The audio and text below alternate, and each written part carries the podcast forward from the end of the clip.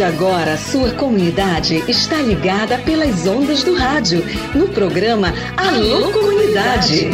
É com saúde e alegria, sem corona, que você fica em casa sabendo que é melhor.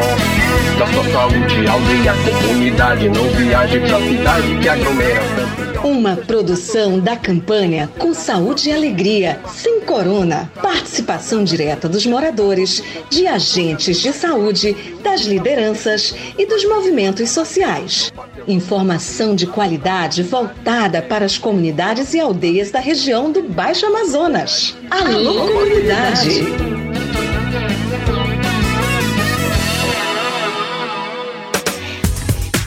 Tudo bem, galera? Boa tarde. Hoje é segunda-feira, 22 de janeiro de 2024. Começamos mais uma semana e nós estamos aqui na sua rádio com o programa Alô Comunidade, o programa do projeto Saúde e Alegria. Eu sou Raik Pereira. Vamos lá, nesses próximos minutos, compartilhar só informação importante para nós. Tem a sua participação pelo 991433944. Tô devendo um montão de mensagem da galera. Bora começar o programa. Cumprimento você que depois desse finalzinho de semana legal, continua ligado aqui na programação do nosso Alô Comunidade, o um programa que fala de muitos assuntos das comunidades para as comunidades. Bora começar o nosso Alô Comunidade de hoje.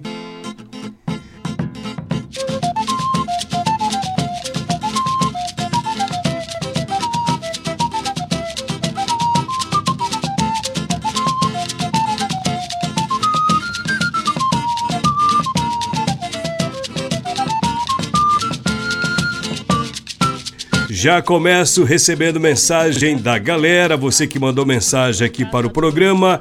Aquele abraço, obrigado pela audiência. Abraço pro Elferson. O Elferson tá ligado lá na comunidade, lá na aldeia Limontuba. Olha, rapaz, ele pediu a música do meu brother Livaldo Sarmento para escutar. É o nome da música. Ele oferece para mamãe é, Benata e pro papai Pedro, fala Elferson, aquele abraço, meu irmão. A música para escutar do Livaldo Sarmento, essa aqui, gente, já tocou aqui, inclusive, no programa de sexta-feira, mas a gente toca um pouquinho pra gente recordar, pra gente relembrar. Aliás, essa música para escutar faz parte desse álbum que o Livaldo Sarmento está lançando aí com o apoio do projeto Saúde e Alegria. Essa música é legal demais. Se liga aí.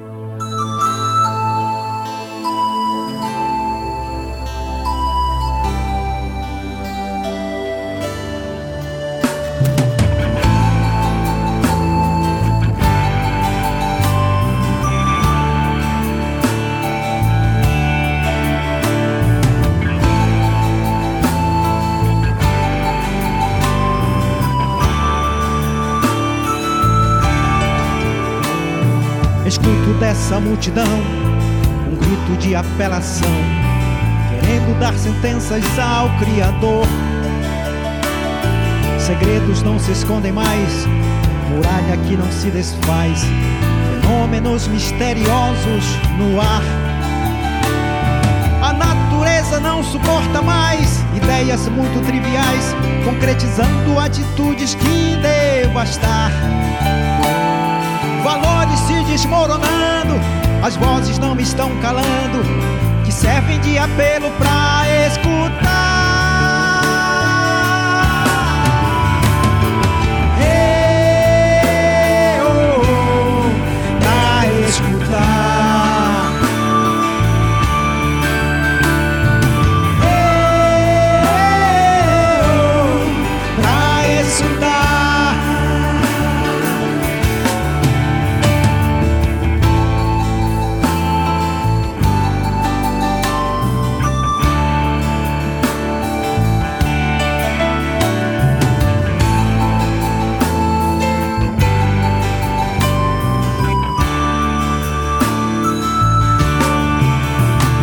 Valeu, Elferson, por pedir a música do Livaldo Sarmento. Não dá para tocar toda a música porque tem muita coisa pra gente rolar aqui.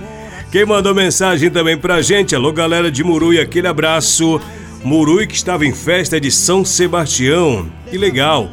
Final de semana teve programação lá na comunidade Murui. Aquele abraço para vocês todos aí. Fala Everton, ouvinte diário do programa Alô Comunidade. Aquele abraço para vocês todos aí da comunidade Murui.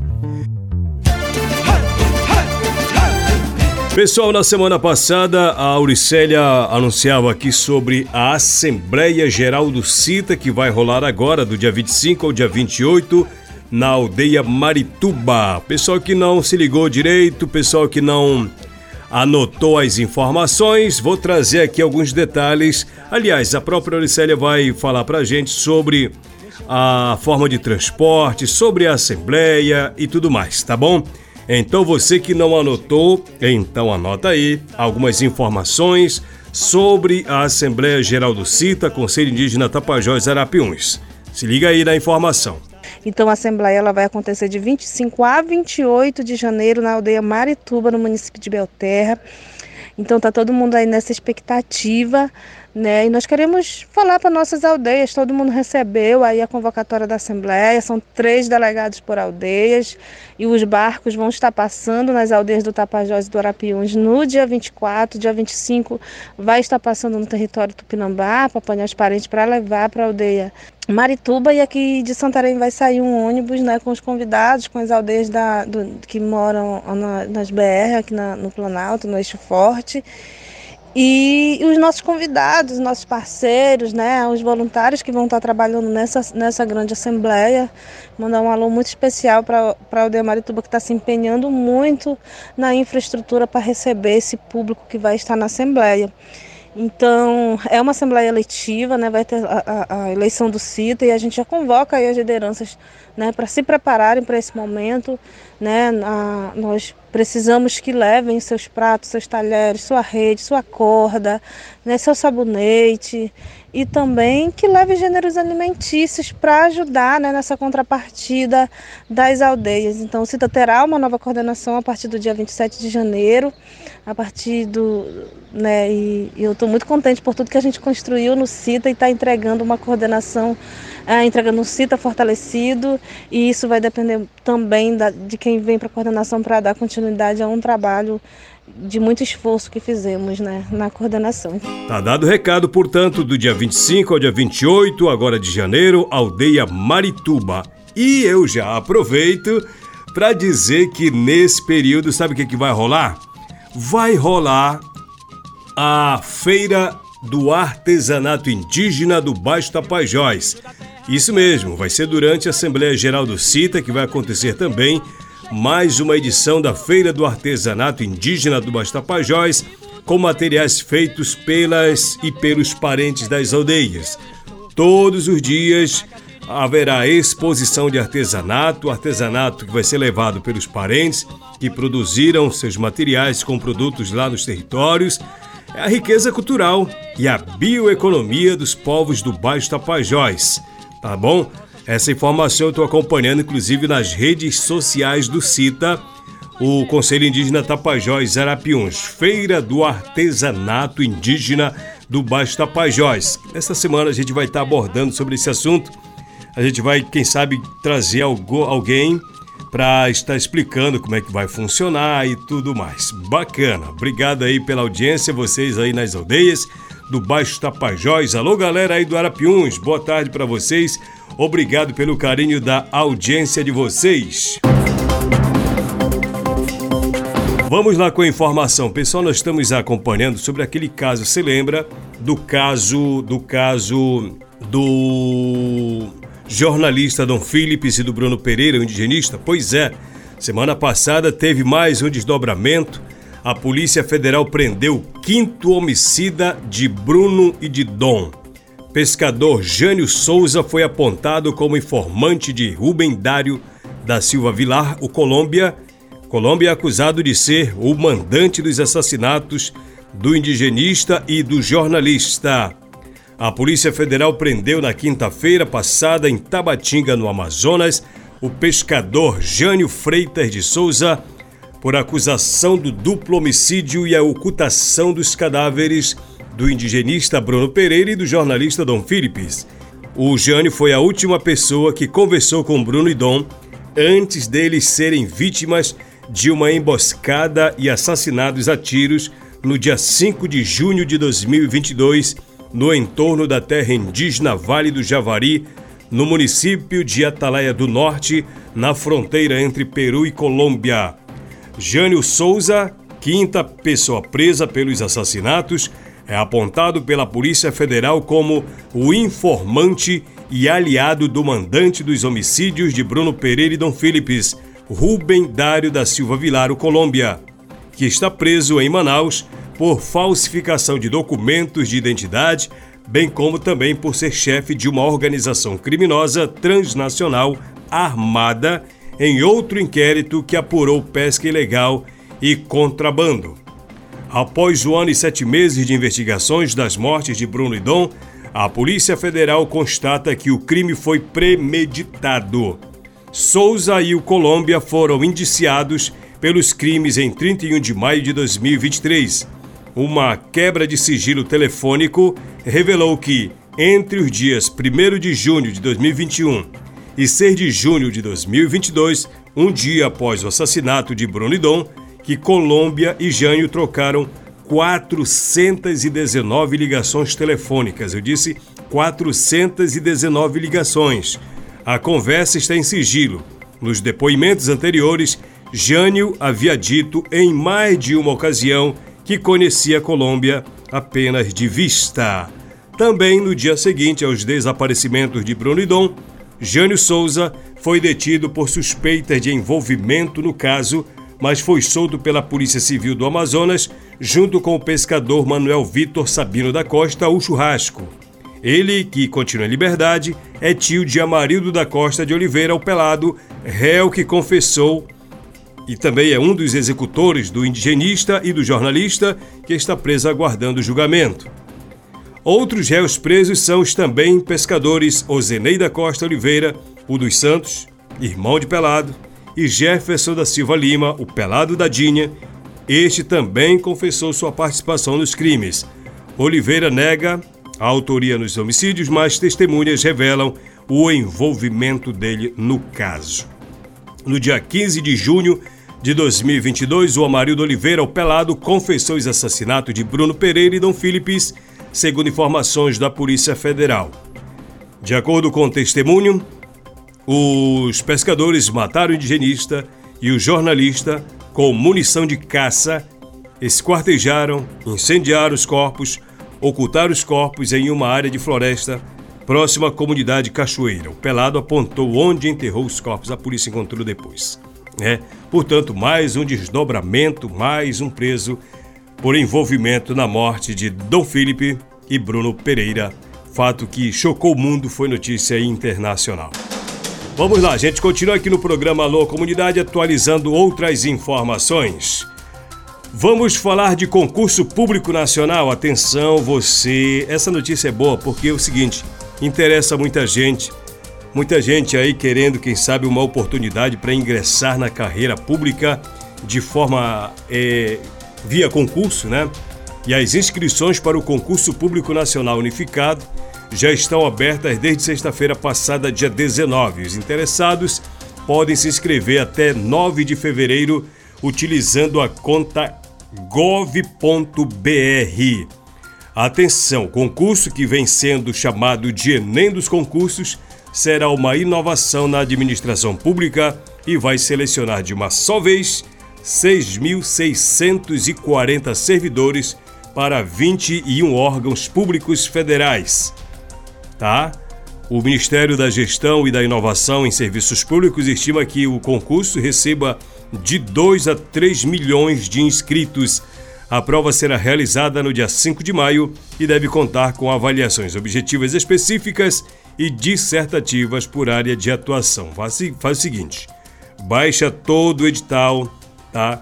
Baixa o edital para você se inteirar direitinho de como é que vai funcionar esse concurso. É um mega concurso. É uma, um dia só de prova, é um dia inteiro, é uma loucura isso.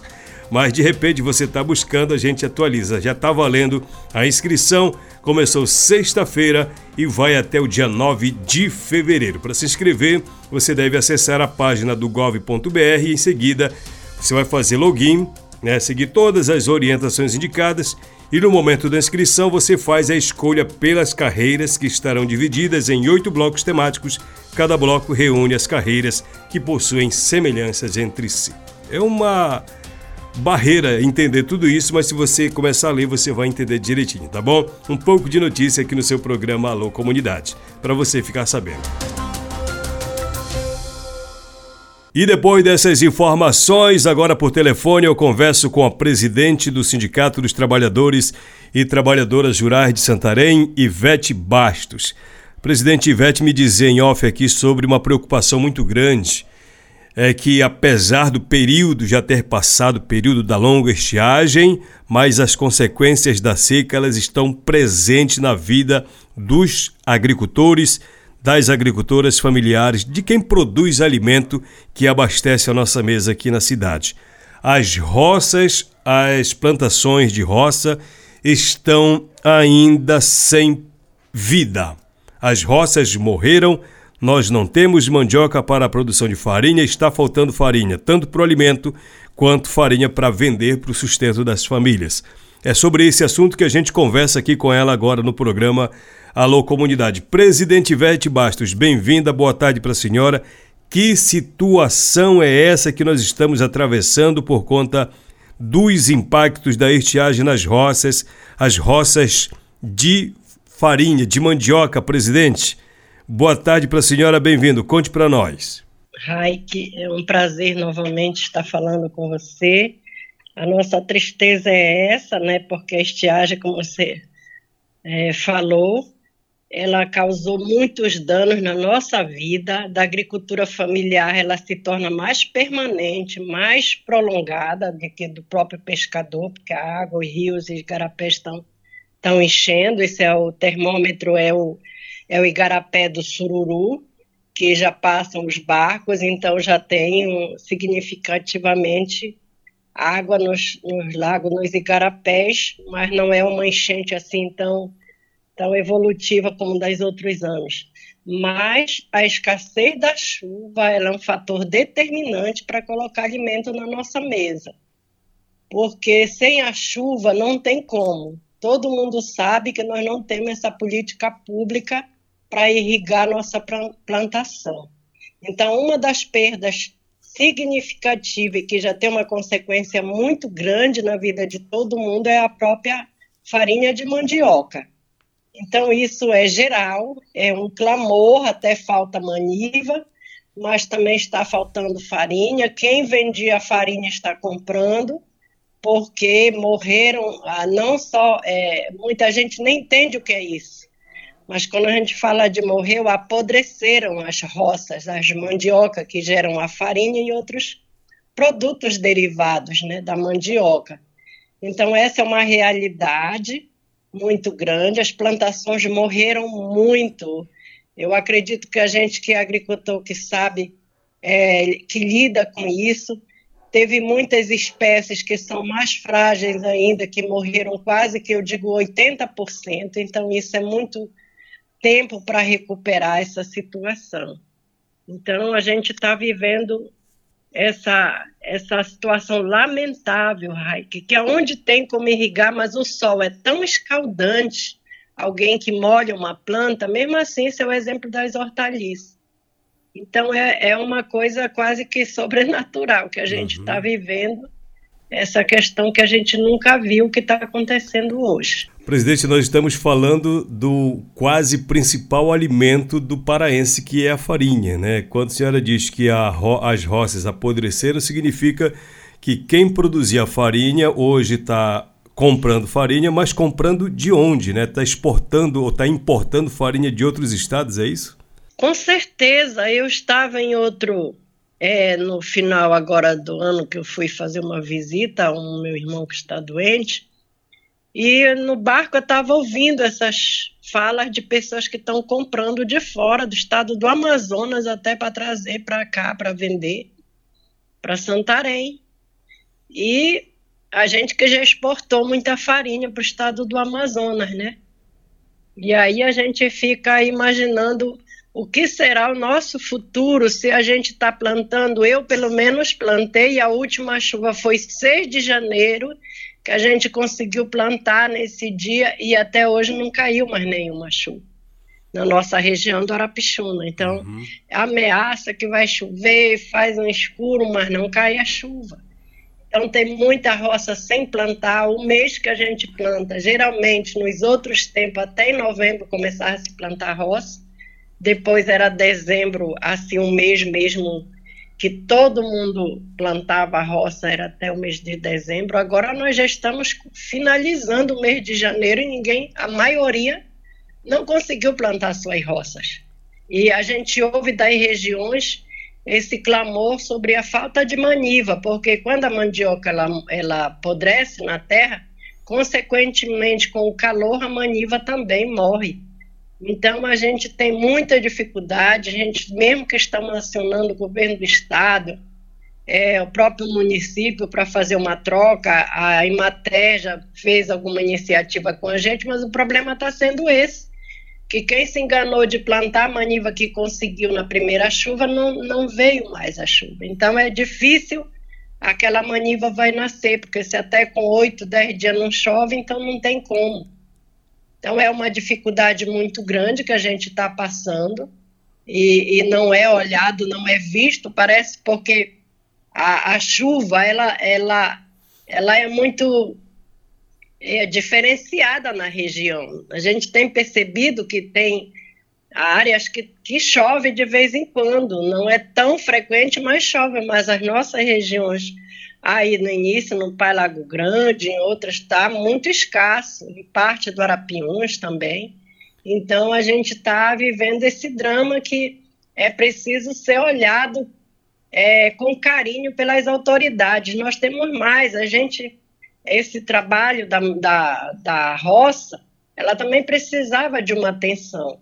Uhum. Tem gente que tem aonde diversificar suas áreas, mas tem a maioria não tem, então precisar de um apoio. A gente espera essa mecanização, nunca chega, não tem uma resposta para a gente da agricultura familiar. Então parece que não estão muito preocupados com essa situação as autoridades uhum. com a, a, questão da agricultura familiar, daquilo que a gente coloca na mesa e muito menos com a nossa situação que fica muito precária financeiramente. Eu lembro que lá na UEPA, recentemente, a senhora esteve lá, eu fiz uma entrevista, inclusive a senhora fazia um questionamento sobre essa questão e eu fazia o questionamento ao secretário e manifestava essa preocupação que é dos agricultores familiares. Eu também lembro que em novembro, dia 19 e 20 de novembro, foi esse período a Romaria do Bem Viver no, no Arapiuns, né? No Pai Lago Grande, Sim. né?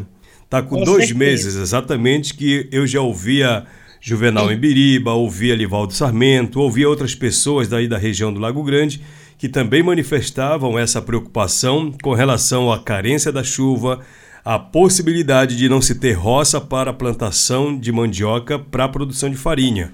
Dois meses atrás a gente já colocava isso no programa Alô Comunidade e me parece que nada por parte do governo do estado foi feito para amenizar a situação e encontrar uma saída. Eu lhe fiz a pergunta se realmente estão importando a farinha para ouvir a sua resposta, porque eu também, presidente, já lhe falei isso. Eu sei que do Lago Grande, lá na minha comunidade Aracuri, tem gente que está levando farinha de Santarém, que, farinha que vem de Macapá, que abastece o mercado santareno, e tem gente do Lago Grande indo vender farinha no Aracuri se não vender, o pessoal não, não tem o que comer, porque não está não tá tendo realmente farinha no mercado, nas tabernas lá da comunidade. Ou seja, ninguém produz, está faltando farinha e a saída realmente é importar. No caso, está vindo de Macapá para Santarém e olha que o quilo não está barato. Está 15, está 12, está 13, isso dependendo da qualidade do produto. Como é que a gente vai sair dessa, presidente? O que, que a gente aponta como saída? Olha, para nós é, é, muito difícil ter uma saída se as autoridades governamentais não tomarem um posicionamento para nos ajudar, porque a, a gente não está assim. É, eu me preocupo com a minha situação pessoal, mas muito mais com os trabalhadores, com a minha classe. Porque a gente tem um pedaço de roça na base, e a roça na base é seis meses, são seis meses. Mas mesmo assim, as roças de vaza elas não evoluíram também o tanto que é a realidade com chuva, né? Ela precisa de chuva, embora que seja uma terra mais úmida e muito mais fértil que a terra firme, mas imagine quem está plantando agora e que não está conseguindo nem é esse plantio. Então, o futuro está muito comprometido.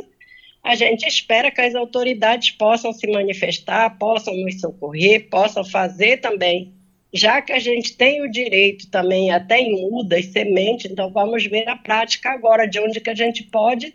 Nós estamos fazendo já uma solicitação o governo do estado já fizemos, já apresentamos documentos, você mesmo viu, e as pessoas têm muito reclamado e eles não reclamam de outros, eles reclamam da direção do sindicato que não está fazendo nada pela agricultura familiar. Então isso, nós só somos porta-voz, nós somos para falar do problema, para articular, para mobilizar, para sensibilizar, mas é o governo que tem que agir. Então nós temos feito essa reclamação já participamos de live falando diretamente para senadores, já falamos para deputados, para todos, e, e, parece que nós continuamos na invisibilidade, parece que não quer aceitar, porque se em outras regiões chovem, está chovendo, eles pensam que a realidade é a mesma da nossa, então é preciso olhar a realidade amazônica e, e ver de que maneira, porque se tem plano safra para socorrer o o grande agricultor da soja, que fez essa desgraça também para causar tanto impacto da destruição da nossa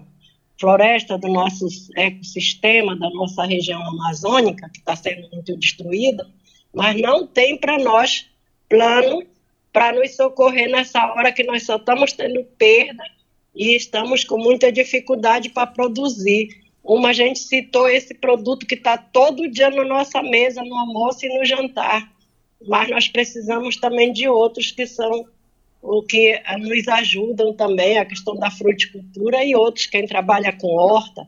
Então é todo um conjunto e o efeito é um efeito muito grave, é um efeito dominó mesmo que quando está impactado lá na nossa região também falta aqui, porque também nós abastecemos. E nós estamos falando Fora de uma que... cultura a longo prazo, né? Que não, não dá com poucos dias, né? É ano, né? certo, né? é verdade. Então a gente precisa, eu acho que teria que ter uma mecanização, alguma coisa para ajudar a gente, para ver se se fortalece um pouquinho, ou se não é, mas lá a gente diz também como é que a gente quer porque nós estamos vivendo um, um, drama. Eu não aguento mais esse assim esse sofrimento que a gente está passando e ouvir o clamor do nosso povo. Assim, eu digo, não aguento no sentido de não ter resposta. Entendi, entendi. Porque a gente está muito angustiado, muito indignado, que parece que nunca a gente a gente falou muito sobre isso e não fomos ouvidos para que a gente pudesse e vai nós não precisamos. Há quem pense que a, a vida das pessoas agora numa estiagem como essa é uma cesta básica que resolve. Não, ela pode até lá, ajuda-se um pouquinho para aquele momento, para aquela semana, mas nós precisamos de política pública. Nós precisamos agora, hoje, mais do que nunca, de irrigação, de um crédito para a gente que seja acessível, com juro reduzido. Eu acho que precisa, sim, de uma. e outras providências. Porque se o que causa esse efeito eunino, não sei o que falam os cientistas, não for combatido, o que será de nós que estamos? A sobrevivência já está, a agricultura, a segurança alimentar já está significativamente ameaçada. Uhum. Verdade. Presidente Ivete Bastos, do Sindicato dos Trabalhadores e Trabalhadoras Rurais, eu lhe agradeço. Eu compreendo perfeitamente porque sou de comunidade e olha que eu tenho contato com os agricultores, com quem produz alimento nós estamos falando de produção de alimento, de fonte de renda de, de comunidades de regiões inteiras que neste momento não se reduz apenas à pesca. Se fosse só pesca, já teríamos uma luz ao fim do túnel que o rio está subindo e aparentemente o peixe vem junto. Mas estamos falando de uma agricultura que não depende necessariamente da cheia do rio somente. Vamos torcer para que as autoridades escutem a gente, tá bom, presidente? Eu lhe agradeço, muito obrigado e vamos esperar dias melhores. Obrigada, Raik.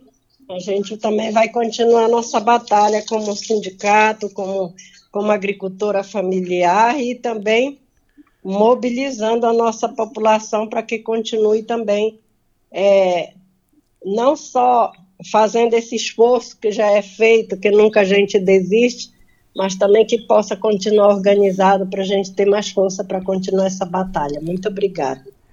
Eu lhe agradeço, viu, presidente Ivete Bastos, pela sua disponibilidade em conversar conosco aqui para manifestar essa preocupação, que é uma preocupação muito grande.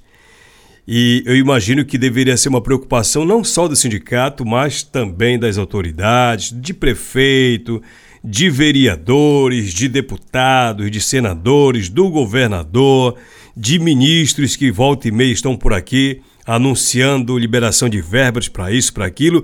Vamos olhar com carinho e, e, e com uma certa preocupação para quem produz e depende desse alimento para sustentar as suas famílias. Eu estou falando da produção familiar aqui na nossa região. Aproveitando já para lhe agradecer, obrigado pelo carinho também da sua audiência. Amanhã, terça-feira, estarei com você, se Deus quiser, às duas horas da tarde aqui na sua rádio. Programa Lô Comunidade é por aqui que você fala, é por aqui que você diz o qual é a realidade da sua comunidade, da sua aldeia, do seu quilombo, do seu território, tá bom? Grande abraço, saúde e alegria para todos nós. Boa tarde, até amanhã. Programa Alô Uma produção do projeto Saúde e Alegria. Campanha com Saúde e Alegria sem Corona. Apoio: Aliança Água Mais Acesso. Fundação Conrad Adenauer. Criança Esperança. Instituto Clima e Sociedade.